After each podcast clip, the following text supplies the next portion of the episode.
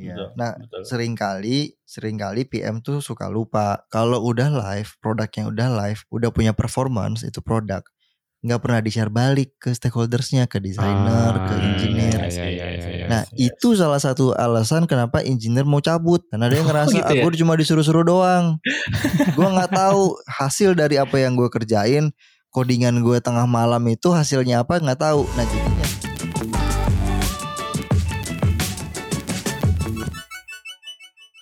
Eh, malam guys, gimana puasanya gimana? Aman gak nih? udah buka sih. Alhamdulillah, nggak pernah batal. Gue udah batal, batal pas maghrib. Lemes aja lemes. Aduh, ya nih. Lu, lu, gua, gua, gua mau nanya deh, gua mau nanya deh. Lu kalian kalau abis sahur langsung tidur nggak? Tidur lagi nggak? Atau udah melek aja sampai pagi gitu, sampai siang bahkan gitu? Gue pinginnya baca Al-Quran. Wih, pinginnya. Oke, Tapi kenapa ada ada pingin ya Ram?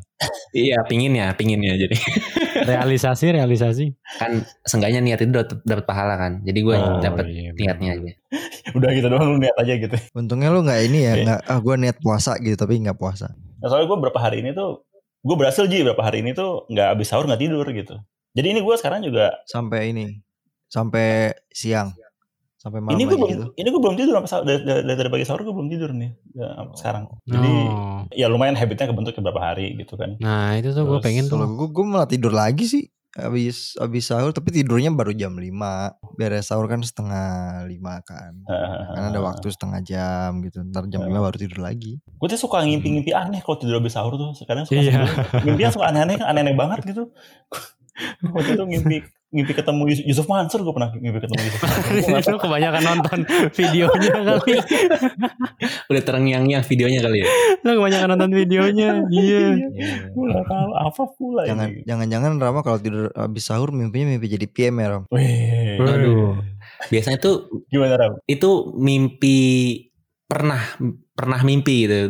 Kalau itu definisi pernah mimpi jadi PM. PM dong, pernah mimpi Oh, itu bahkan lu iya, nggak nggak pakai sahur pun juga lu udah pernah mimpi jadi PM gitu ya Pak ya Ram ya. Iya dulu dulu. Gimana gimana gimana? Kenapa kok gak jadi Ram? Karena keras pak kehidupan sebagai PM.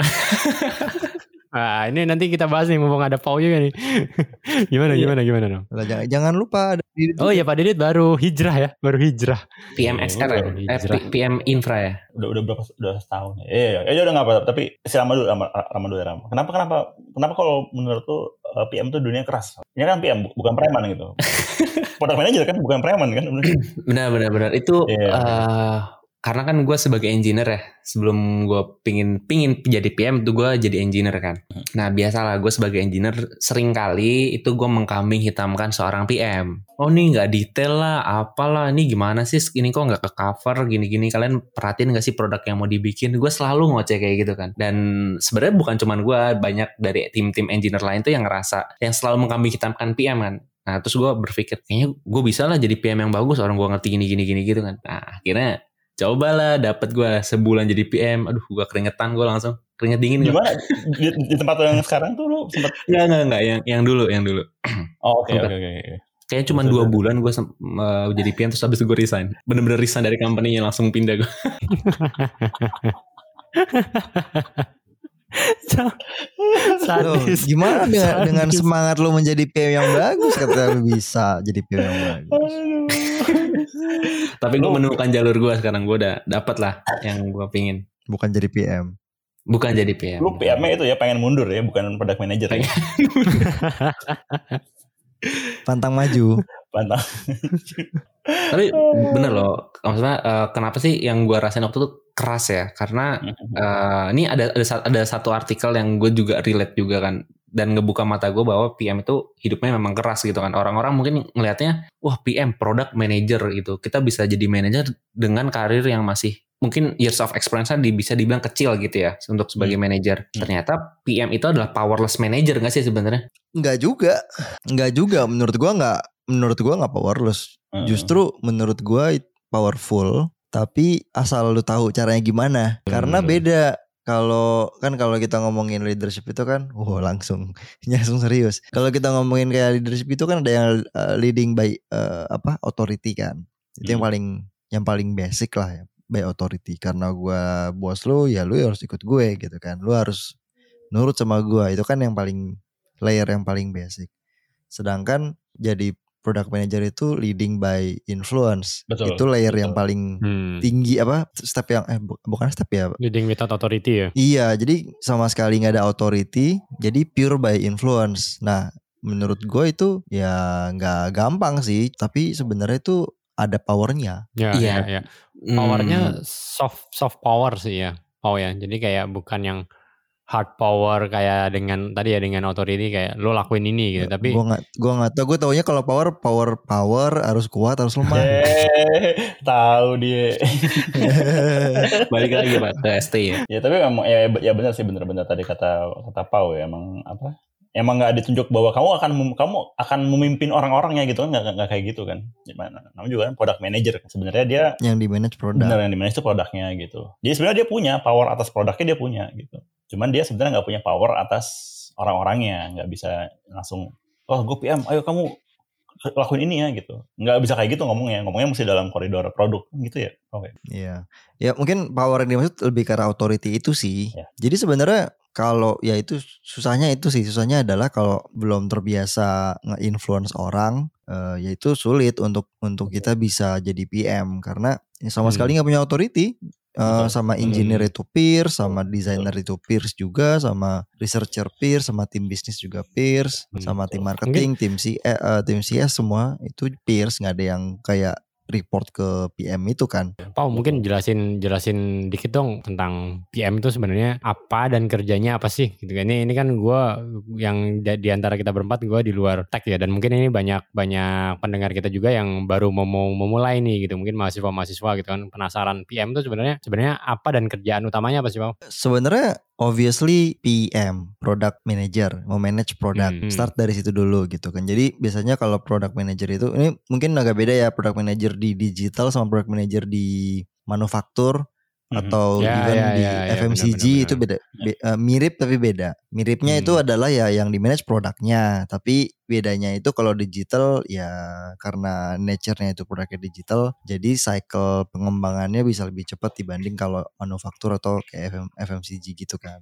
Nah, kita ngomonginnya Hmm. product manager digital lah ya. Hmm, Nah, hmm. yang di handle itu adalah gimana kita bisa make sure produknya itu benar-benar sesuai dengan apa yang dibutuhin sama customer. Itu yang paling abstrak ya. Maksudnya penjelasan yang paling high level dah. yang paling high level karena setiap produk dia punya goalnya masing-masing. Nah, Betul. kalau kita ngomongin produk, produk Hmm. itu juga ngebagi-baginya macam-macam. Ada yang scope-nya gede banget, lebar gitu. Ada juga yang kayak fitur-fitur yang spesifik. Eh, misalkan scope produknya itu adalah urusan cash in cash out gitu. Yang yang apa yang eh, top up uang ke GoPay gitu misalkan habis itu GoPay-nya dijadiin rupiah diambil via ATM. Nah, itu bisa sele bisa segitu lebarnya, bisa lebih lebar lagi kayak oh eh, satu marketplace dari orang itu eh, dari dari user itu bisa mencari barangnya sampai dia bisa melakukan pembelian itu satu satu produk definisinya bisa juga. Atau yang spesifik Hmm. banget kayak misalkan oh eh, untuk untuk page produk detail yang nampilin foto produknya, habis itu nanti ada Hmm. harganya, nama nama produknya apa, detail apa sih namanya, penjelasannya itu apa, reviewnya apa. Nah itu satu produk scope itu juga bisa. Jadi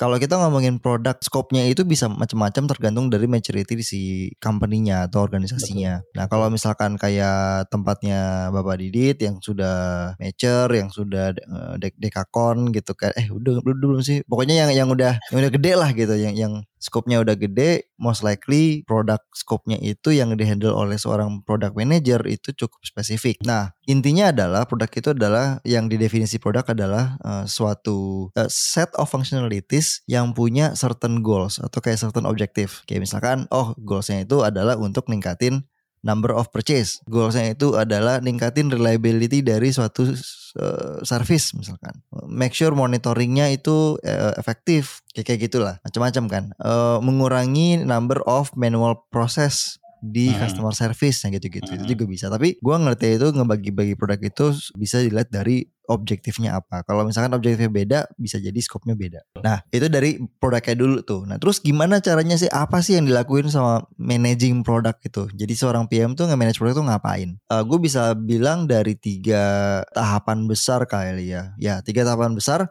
Yang pertama itu adalah product discovery. Product discovery itu untuk Hmm. untuk nyari tahu produk apa yang mau dibikin Kayak apa sih yang mau Oh berarti diimprove? di empathizingnya ya kalau di design thinking itu di Iya, awalnya em- gitu ya. em- advertising betul. Jadi Empathy itu salah satu cara buat dapetin dia ngelakuin discovery-nya sebenarnya sih gitu. Salah satu Hmm. cara aja. Iya, iya. Kayak iya eh, iya itu salah satu caranya, tapi intinya adalah product discovery itu adalah untuk ngediscover produk apa yang mau dibikin atau yang mau diimprove. Nah, itu Hmm. kan berarti untuk ngegather problems, ngegather insights, datang dari tim bisnis, datang dari eh, customer, bisa datang dari tim mana pun gitu kan. Ideas can Hmm. come from everywhere gitu kan. Intinya itu. Cuman si product manager itu yang akan ngegather semuanya dan dan memilah-milah untuk dicari tahu lebih lanjut bareng sama peersnya ini apakah sama researcher atau sama tim uh, business intelligence atau tim data scientist gitu kan untuk untuk nge- Hmm. nge- ngulik gitu untuk ngulik uh, findingsnya apa nih insightsnya apa problemsnya apa problem statementnya apa nah itu product discovery setelah itu masuk ke produk apa ya bilangnya development lah bisa dibilang. Product developmentnya itu adalah saat ada certain requirement atau kayak certain apa ya findings insight yang mau di tackle yang mau diselesaikan dalam waktu tertentu misalkan satu quarter ke depan gitu. Itu kan eh, butuh ada prioritinya kan. Karena kan tim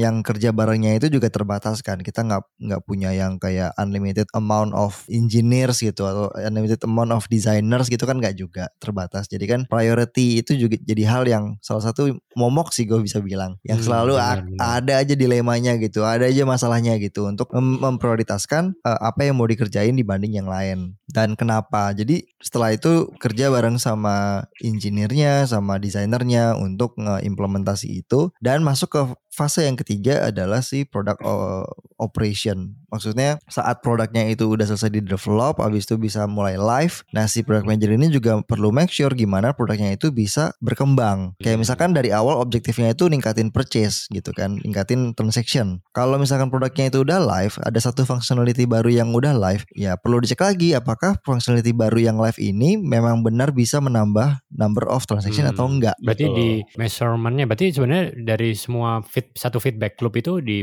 product manager ya. Jadi mulai dari yang ya apa uh, ideation gitu kan, habis itu uh, implementationnya terus sama, sama measurement buat muter lagi balik lagi gitu. Berarti itu di product manager semua gitu ya. Ideation enggak enggak sih? ideation drive-nya di product Ya. manager Oh drive. pokoknya product manager tuh dia tukang ngedrive deh walaupun ya ya dia ngedrive, ngedrive tim lain ya.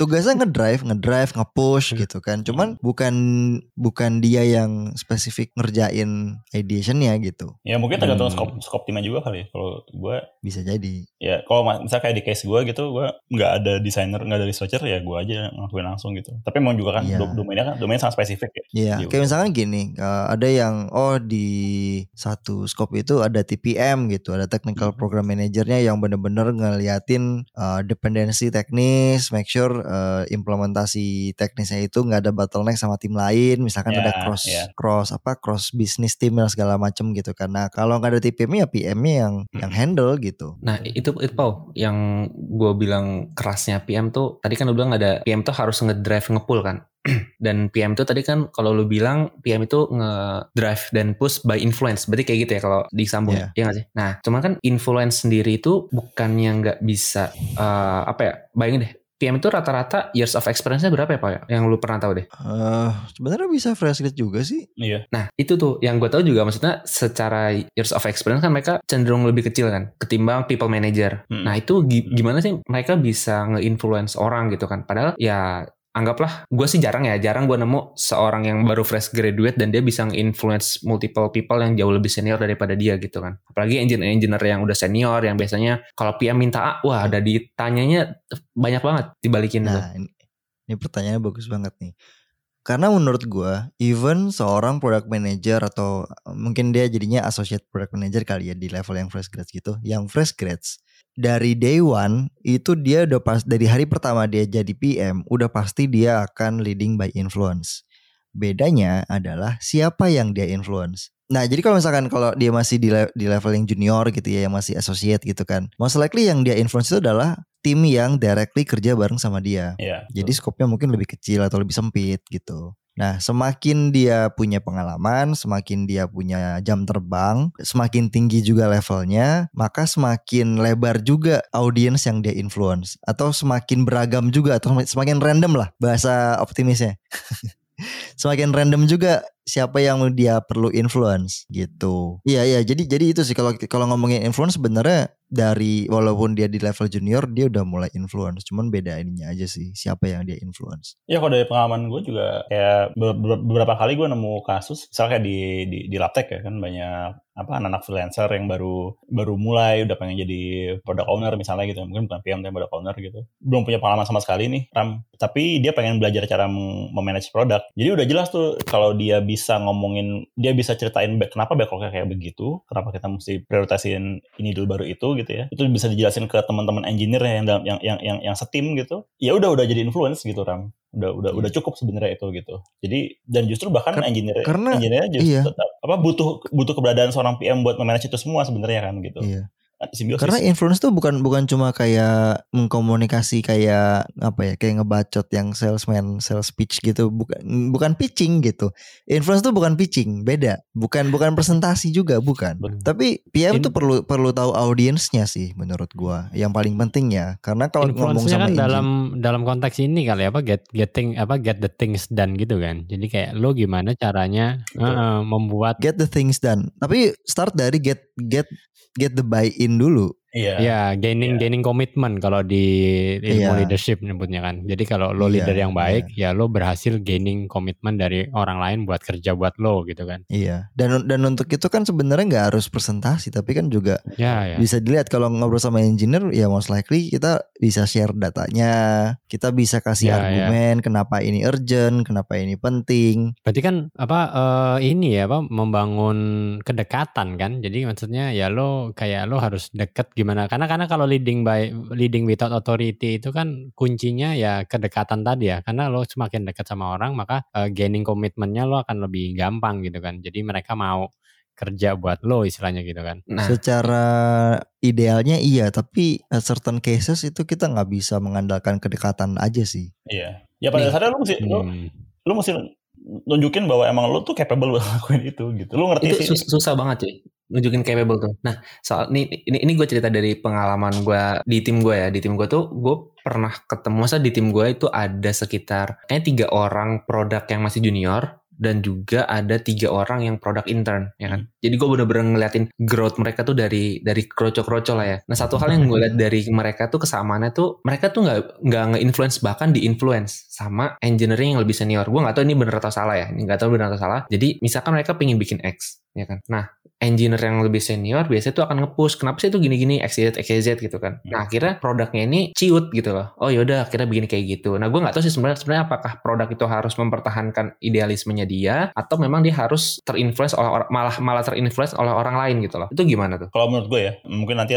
Pau punya opini lain ya. Tapi kalau menurut gue sih case by case sih. Mungkin bisa aja misalnya dia uh, dia ngerasa oh gue kurang kurang dekat nih sama engineer ini gitu. Jadi uh, daripada gue bikin front sekarang mendingan sekarang gue nurut dulu deh. Nanti mungkin di sprint berikutnya gue bisa bisa agak lebih kong kali kong dikit bisa bisa lebih bisa ketemu komprominya hmm. lah misalnya gitu tapi juga bisa bisa aja bisa bisa juga ya atau ntar sprint depan gue nggak counter deh Sekali ya, gue ikutin gitu. aja gitu. Iya, kan bisa kayak gitu juga kan. Atau misalnya dia pun bisa bisa jadi juga dia nggak sebenarnya nggak terlalu yakin sama pilihannya saat itu. Jadi dia rasa oh kalau kata dia begini, kata engineer begini, ya kayak mungkin bener juga. Ya udah deh gue ikutin aja deh. Iya. karena yeah. Dan, bisa jadi juga kan idealisme kan satu hal ya. Tapi kan sebenarnya dia juga mesti ngeliatin keseluruhan kondisi timnya kan. Dan ini tuh sebenarnya kalau tadi Pau di depan ngomong kita ini bahasnya kan konteksnya dalam tech produk gitu ya. Tapi gue dulu di manufaktur juga sama sih. Jadi yang desain produk itu apalagi kalau di manufaktur ya bagian produksi itu kan bagian production line gitu kan pasti senior senior banget ya. Itu kalau ada produk baru pasti dihajar sama pasti kayak disuruh aduh lo ngapain sih bikin kayak gini-gini gitu? Udahlah yang lama aja gitu kan. Jadi kayak yeah, yeah. setiap ada karena apa ya produk owner itu kan uh, inovasi ya. Inovasi itu kan perubahan kan gitu kan. Sesuatu yang baru gitu loh. Jadi uh, ya gue nggak tahu konteksnya kalau dalam tech-tech industri ya. Cuma kalau gue dua di manufaktur tuh itu pasti orang-orang produk itu yang ya itu tadi kalau apalagi kalau masih muda gitu ya wah dihabisin sama orang disikat-sikatin ya.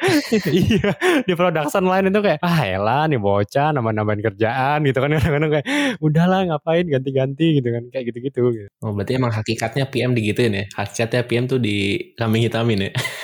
Sebenarnya sebenarnya tergantung ini kalau kalau menurut gue lebih ya case case by case itu gue setuju. Cuman yang perlu dilihat lagi tujuannya apa dulu nih. Soalnya kalau misalkan kayak stakeholders gitu ya, uh, ngasih challenge balik, nge-push back suatu plan. Menurut gue itu hal yang wajar. Cuman selama tujuannya itu adalah untuk nge-shape atau nge memastikan yang mau di plan itu memang sesuai, bukan untuk kayak nyerang si orang ini gitu kan. Kadang ada ya yang kayak Hmm. kayak, Hmm, kayak niat nge-push back tuh karena ah karena nih ah nih orang cupu nih dulu gua gua gua bantai aja deh gitu karena itu menurut gua bukan bukan hal yang bagus gitu.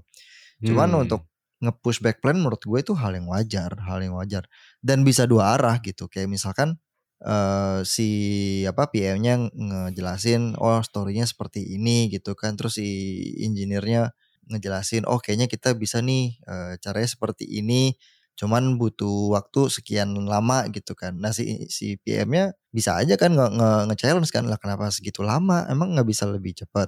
Nah kayak kayak gitu. Karena biasanya kan eh, PM pasti pengennya maunya cepet dong. Sedangkan Iya. engineer itu ada unsur crafting yang yang selalu mau dimasukin ke dalam kerjaannya gitu kan dan itu biasanya ada Ya waktu. itu tipikal Iya. engineer ya. Nah, eh, itu juga salah satu apa ya jenis-jenis debate yang eh, yang yang yang yang kejadian gitu se- setiap planning Abadi lah ya, debat abadi. abadi Iya. abadi karena ya itu tadi yang satu craftingnya itu lebih ke ngulik dan crafting yang sifatnya oh pengennya perfect gitu kan. Tapi PM itu dituntut untuk lebih pragmatis sebenarnya. Karena kalau kalau kita balik lagi ke pertanyaannya apa- apakah harus menjaga idealisme menurut gua nggak nggak ada idealisme yang harus di dibenturkan gitu. Sebenarnya yang yang yang butuh di alignin itu adalah goalnya aja. Betul. makanya menurut gue kalau misalkan mau start, start jadi PM itu buku yang perlu dibaca itu bukunya eh, Simon Sinek yang Start with Why. Karena Ya, setuju. Oh malah saat bukan bukan inspired malah ya. Sebelum inspired ya. enggak. Sebelum sebelum inspired. Karena itu building Ah, mindsetnya dulu. Building oke. mindsetnya. Dan menurut gua banyak banyak PM yang mindsetnya salah gitu. Karena eh, banyak PM banyak PM yang yang yang gua ini yang gue observe itu fokusnya itu adalah output. Kayak oh gue mau ngedeliver gue mau ngedeliver ini. Oh Iya benar. gue punya mau nge, apa eh, roll out fitur ini, fitur A, fitur B, fitur C ditanya. Terus pertanyaan favorit gue adalah, ya terus kenapa? Emang buat apa? Nah itu nggak ada yang bisa jawab. Nah di situ menurut gue PM itu lemah. Hmm. Jadi Betul, Hmm. makanya sebelum PM itu ngomongin fitur, mau ngomongin fitur apa segala macam yang mau di deliver, kenapanya dulu harus jelas. Ya create. Makanya Kalau katanya kalau frameworknya si John Kotter kan yang change management itu kalau lo mau ngelakuin perubahan itu startnya eh, dengan creating urgency gitu kan. Jadi lo Ya. jangan jangan jump in ke visi dulu gitu, tapi justru creating urgency dulu gitu. Ketika orang udah Iya. tahu urgensinya apa, nah dia itu akan eh, mau mulai mendengarkan visi perubahan lo gitu kan. Istilahnya kalau konteksnya dalam perubahan gitu ya. Tapi awalnya itu ya karena kan kalau tadi membuat orang bekerja itu kan dia harus harus berubah ya. Mungkin dari yang awalnya dia nggak ngerjain itu jadi harus ngerjain itu. Berarti kan harus ada perubahan gitu kan. Nah orang buat berubah itu harus tahu dulu urgensinya apa gitu. Ya, tadi yang kata lo Iya. bilang start with why gitu kan. Kalau dia nggak tahu ya ngapain gitu kan. Iya, karena kadang karena kadang perubahan belum belum tentu belum tentu baik juga. Maksudnya Betul. kadang ada yang orang mikir kan kayak oh kita harus inovasi nih, harus bikin hal yang baru, hal yang baru, hal yang baru. Menurut gua hal yang baru itu ya bukan out of nowhere tiba-tiba kepengen bikin apa gitu, tapi kan ada- harus ada dasarnya. Ba- bahwa kita improving eh, sesuatu hal yang existing dan cuma nambah beberapa doang, misalkan dengan kata cuma itu ya, jadi kayak ke sana simple gitu ya, kerjaan yang satu dua hari gitu, tapi ternyata impactful, ya itu juga menurut gue inovasi. Itu gue ada, ada contohnya banget tuh bang. Yang satu Kenapa? dua satu enggak sebenarnya dua jam sih. Jadi kita waktu itu cuma ngubah se- ngubah limit yang tadinya empat itu jadi dua. Itu biar orang tuh gampang uh, ngebatasin sebuah konten. Kalau uh, dia bisa ngeliat selama empat kali itu gratis ya kan nanti kelima baru baru bayar gitu lah lupa bayar Hmm. bayar atau register gitu terus dirubah jadi dua itu metric registration tuh langsung naik empat kali lipat gitu lah. Hmm. Nah, Hmm. it, justru itu yang yang yang yang penting sih menurut gue jadi PM. Jadi perlu selalu tahu startnya dari mana dan kenapanya gitu kan Betul, bisa betul, betul. bisa share kenapanya karena uh, leading by influence tadi itu ya dia dia jualan problems jadinya. Ini Betul, kita punya problems, uh, masalah itu seperti ini. Kalau kita selesaikan, kita akan uh, dapetin apa, dan kalau nggak kita beresin, kita akan kena apa, gitu kan? Jadi kan Hmm, hmm. orang-orang ngerti gitu oh ternyata nih urgent nih dan dia bisa relate dibanding sama kerjaan-kerjaan yang lain ini lebih urgent karena kalau misalkan nggak dikerjain mati kita misalkan gitu kan Eh, jadi start dari situ dulu dan product manager itu fokus kan kalau kita kalau kerjaan kan biasanya ada why ada how sama what-nya kan what we are doing how we are doing it sama why we are doing it gitu kan nah CPM itu fokusnya di bagian why sama what-nya, tapi how-nya itu betul. yang di delegate ke stakeholdersnya kayak designer, ke researcher, ke tim data, ke engineer, ke QA, how-nya itu yang di delegate, tapi why sama what-nya itu berangkat dari si PM itu sendiri. Itu gue waktu itu gue baca buku judulnya kalau nggak salah judulnya tuh Building Enterprise Product ya. Itu dia bilang tuh di situ, lu sebagai product manager tuh ya lu mesti bisa fokus sama masalahnya gitu. Kita masalah apa sih yang pengen kita bikin gitu. Nah solusinya kasihlah ke yang paling jago bikin solusi yaitu engineer gitu. Di buku itu dibilang dibilangnya itu engineer, designer, engineer gitu. Karena mereka sangat jago nyari solusinya kan gitu. Cuman masalah apa yang mau dicari yaitu tugasnya PM buat bisa me mengejawantahkan si masalah itu. Dan dan sebenarnya bukan berarti PM melepas tangan dengan solusi yang dipropose dari desainer atau engineer ya.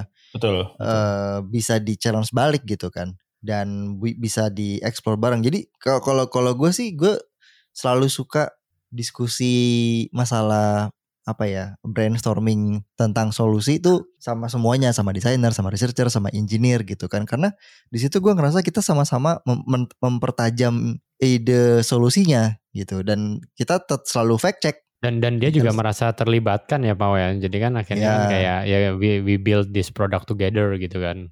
Iya. Betul, Nah, betul. sering kali sering kali PM tuh suka lupa kalau udah live, produk yang udah live, udah punya performance itu produk nggak pernah di-share balik ke stakeholdersnya, ke desainer, ke Ah, engineer. iya, iya, iya, iya, iya. Nah, itu salah satu alasan kenapa engineer mau cabut karena dia ngerasa gitu ya? aku cuma disuruh-suruh doang. gua nggak tahu hasil dari apa yang gue kerjain, codingan gue tengah malam itu hasilnya apa nggak tahu. Nah, jadinya untuk teman-teman yang jadi PM jangan lupa untuk di-share balik ke timnya lagi yang kerja kerja bareng sama kalian. Eh, dari fitur yang kita udah rilis bulan lalu, hasil A/B testnya gini loh. Ternyata fitur kita yang baru dibanding yang eh, apa versi yang lama, kita bisa ningkatin conversion by 10%. Nah, itu kan jadinya mereka juga ngerasa tahu kan, oh ternyata Iya. jerih payah gue terbayarkan loh gitu. Itu sering kali kelewat. Ada ada ada Iya, iya. ada impactnya ada impactnya yang dilakuin gitu. Ada nggak cuma impactnya. lolos Iya. pipeline gitu. Iya dan Hmm. dan itu juga kayak ya kalau kalau konteksnya gue di pemimpin.id gitu ya, gue sering tuh kayak giving back ke tim itu eh, apa kata beneficiary gitu karena kan eh, apalagi gue sekarang gitu ya sering ketemu sama penerima dampak kita gitu kan program-programnya pemimpin.id apa aja yang udah udah dilakuin alumninya terus penerima dampaknya gitu kan. Ntar mereka ada yang bilang misalnya kayak wah gue terbantu banget nih gue jadi bisa belajar ini itu gitu kan. Terus gue kayak gue kalau nggak gara-gara uh, pemimpin.id gue nggak tahu misalnya belajar kayak gini dapat dari mana gitu. Nah itu gue kirim balik ke tim gitu dan kita setiap kayak seminggu sekali kick off gitu ya. Gue selalu tuh setiap setiap awal minggu kick off gue pasti nyeritain suara penerima dampak kita tadi gitu. Jadi itu memotivasi tim sih dan uh, Hmm. waktu gue one on one sama tim banyak yang bilang uh, appreciate banget dengan itu karena itu tadi mereka tuh jadi ngerasa kayak wah jadi payah gue ini ternyata ada hasilnya ya gitu orang tuh terbantu banget sama kerjaan gue gitu itu penting sih Iya, iya. itu banget sih Ji. Ini mungkin dari sudut pandang engineer ya, salah satu buruh yang disuruh-suruh sama PM ya. Jadi buruh eh, ini kayaknya nanti abis pada dengerin podcast ini pada pingin jadi PM sih gue rasa nih dengerin ngikutin jalurnya Pak Pau dan Pak Didit ya. Tapi kalau misalkan gue ini mungkin sedikit curhatan bukan curhatan ya ya buat gue buat engineer ya buat gue itu ada beberapa hal yang gue lihat dari PM itu gue butuhin ya kan. Eh, tadi poin-poin yang kayak nge-share eh, nge-share result yang feedback uh, looping, looping feedback itu penting banget sih. Pertama itu penting. Tapi yang tadi belum di-mention itu ini, gue sering nemu PM ya kan. Itu yang nggak ngelakuin it- it- itu yang yang kurang dog feeding. Dog kalian familiar nggak sama istilah dog feeding? Pakai produknya sendiri berarti ya. Makin Ah iya betul. Makanya produknya sendiri gue sering banget ketemu sama PM yang yang cuma up dengerin doang apa kata stakeholder butuh A, butuh B, butuh C, tapi mereka nggak tahu the real problemnya ya kan. Terus Dan mereka juga nggak dog feeding kan, jadi nggak tahu problem sebenarnya kan. Itu parah sih hasilnya tuh. Jadi mereka nggak tahu bagian mana harus ditambah ke entry point mana, terus nanti kayak gimana user journey-nya. Itu mereka ngawang sih. Itu pertama. Mhm, yang- mhm, mhm. Kedua ada lagi, mereka terlalu ngedengerin apa apa yang dibilang sama stakeholder. Maksudnya ngedengerin itu boleh, Hmm. cuman jangan percaya apa yang mereka butuh. Eh sorry, jangan Iya. percaya apa yang mereka mau. Karena gue ngikutin dari yang eh, bapak-bapak Ford ya, kan pip nggak semua orang itu membutuhkan apa yang mereka inginkan. Hmm. Nah jadi harus pintar-pintar di situ sih. Kadang-kadang, eh bikinin gue dong dashboard X, Y, Z gitu kan ya. Sebenarnya yang dibikin tuh bu- bukan butuh dashboard, bikin aja mungkin secara engineering, cuman bikin worker aja nge-solve gitu Sebenarnya sih. Ya sebenarnya ngerti apa bukan hanya mendengarkan maunya customer tapi konteksnya gitu kan. Ya kayak tadi kalau katanya Rama Ford kan, quote-nya quote terkenalnya Ford kan, if I listen to customer, I will come up with the faster horse gitu kan. Jadi kalau aku bener-bener ngedengerin customer maunya apa, ya solusi gue adalah kuda yang lebih cepat gitu kan. Tapi kan sebenarnya kan konteksnya kalau kita ngelihat sebenarnya customer tuh bukan minta kuda yang lebih cepat, cuma mereka pengen lebih cepat datang dari satu titik ke titik yang lain. Makanya si Ford nah, uh, solusinya adalah mobil gitu kan. Itu makanya sebenarnya yang menurut gue salah satu skill fundamental juga sih ini sih ngebedain uh, apa yang dia apa yang customer pengen sama apa yang customer butuhin gitu. Nah, benar benar. Nah, itu sebenarnya ada ada ada ada prosesnya tuh kan gitu. Kalau lu cuma dengar ya, dengar dari, dari satu orang, iya benar. Kalau lu cuma dengar dari satu, dari satu orang, mungkin lu akan ada biasnya bahwa oh dia pengennya ini loh gitu. Tapi kalau lu ngomong sama lima orang misalnya gitu, cari benang merahnya, ketemu tuh sebenarnya underlying apa uh, dasar apa sih yang pengen dibutuhin tuh apa sih yang dibutuhin orang-orang ini tuh ketemu tuh nah kalau udah ketemu udah ketemu kebutuhannya baru bisa cari solusinya apa buat menjawab kebutuhan itu gitu sebelum ketemu sebelum abis ketemu masalahnya cari pain pointnya dulu kalau gue. Karena masalah biasanya mereka banyak ngomong masalah juga. Nah pain pointnya kenapa? Oh iya mak enggak, enggak, enggak, enggak, tapi itu itu itu ketemunya itu emang level itu mesti level fundamental banget. Si needs itu needs itu kan kebutuhan ya. Kebutuhan tuh levelnya fundamental banget uh, ram. Jadi nggak hanya sekedar satu pain point gitu. Itu justru pain point kunci gitu. Karena pain point bisa jadi banyak ya. Tapi sebenarnya kalau lu runutin lagi ketemu tuh sebenarnya dasarnya apa sih apa sih kebutuhan dasarnya dia sebagai manusia gitu. Iya, satu lah. Itu ada tekniknya sih. Satu satu doang, satu doang. Hmm. Satu. Itu penting sih di, di, di dapet, nah, dapetin itu nggak dapet insight itu tapi susah cuy. Emang susah, emang susah. Butuh, susah. Mesti, nah mesti itu dia. Ada ada seninya dan emang butuh jam terbang juga sih. Dan dan makin lama lo latihan juga makin ada sense-nya gitu. Jadi setelah lo ngomong sama beberapa orang ketemu kan oh kayaknya benar ini iya. deh. Gitu. Jadi pada pada akhirnya jam terbang itu yang akan istilahnya tuh product sense sebenarnya. Product sense. Jadi ya jadi semakin taj semakin banyak jam terbangnya kebanyak, biasanya lebih tajam gitu kayak oh ini oh ini pengennya orang nih nggak usah gue dengerin atau misalkan lu lagi ngobrol sama orang gitu kan lu lu nanya feedback gitu nanya feedback tentang produk suatu produk gitu kan terus si apa namanya si produknya itu eh si feedbacknya itu ternyata lebih karena kepengennya si orang ini gitu kan. Ya, nah, ya, ya, ya. si PM-nya tuh bisa kayak mencoba untuk memberikan pertanyaan lanjutan yang lebih ke arah ngegali kebutuhannya gitu, bukan kepengennya. Sama kayak misalkan misahin antara kepengen sama kebutuhan, kayaknya yang kalian butuhkan yang yang para pendengar yang butuhkan itu adalah untuk nge-follow kita di Spotify. Nah, itu kebutuhan benar, bukan, bukan kebutuhan kita itu, kebutuhan kebutuhan. oh ya kebutuhan kita ya. Oh ya sorry sorry sorry salah salah salah salah. Jadi perlu, perlu perlu di perlu dicari tahu ya ini kebutuhan benar-benar kebutuhan customer apa kebutuhan kita. Menurut gue itu kepengenan kita, tapi itu yeah. menjadi kebutuhan yang, yang dengar. Kenapa? Karena dengan follow, oh. Jadinya kan pada iya. tahu yeah kalau hmm. misalkan nanti ada episode baru, jadi dapat notifikasinya, jadi bisa lebih tahu, bisa langsung catch up gitu kan. Jadi nggak FOMO. Yeah. Gitu. Benar dan dan jangan lupa feedbacknya juga ya Pak ya. Kalau yeah. misalnya bagus ya bintang 5. Jadi akhirnya kita tahu oh produk kita udah bagus gitu ya Pak ya. Cuma kalau misalnya ada yang perlu ditambahin juga eh, silakan juga ya kontak kita. Jadi kita juga bisa tahu nih oh kira-kira podcast kita mau dia tambahin apa lagi gitu ya biar lebih bagus gitu. Mungkin kita bisa ini ya A-B testing ya eh, episode mana yang openingnya Rama gitu yang balik lagi ke gua. Jangan dong, jangan. Ada korelasi antara yeah. opening openingnya Rama sama performance episode itu gitu. Itu kita juga perlu testing tuh sebenarnya. Masalahnya apa? Masalahnya yang datanya dikit banget yang openingnya Rama. itu. Gawat nih kita eh, udah malam ngantuk jadi serius obrolannya ya. Gawat juga nggak jadi nggak lucu kita hari ini. iya makanya. Ini ini ini hmm. iya. Ini kita ngobrolnya jadi kayak pakai kopi habis itu rokokan sampai pagi gitu kan biasanya kalau di kampus.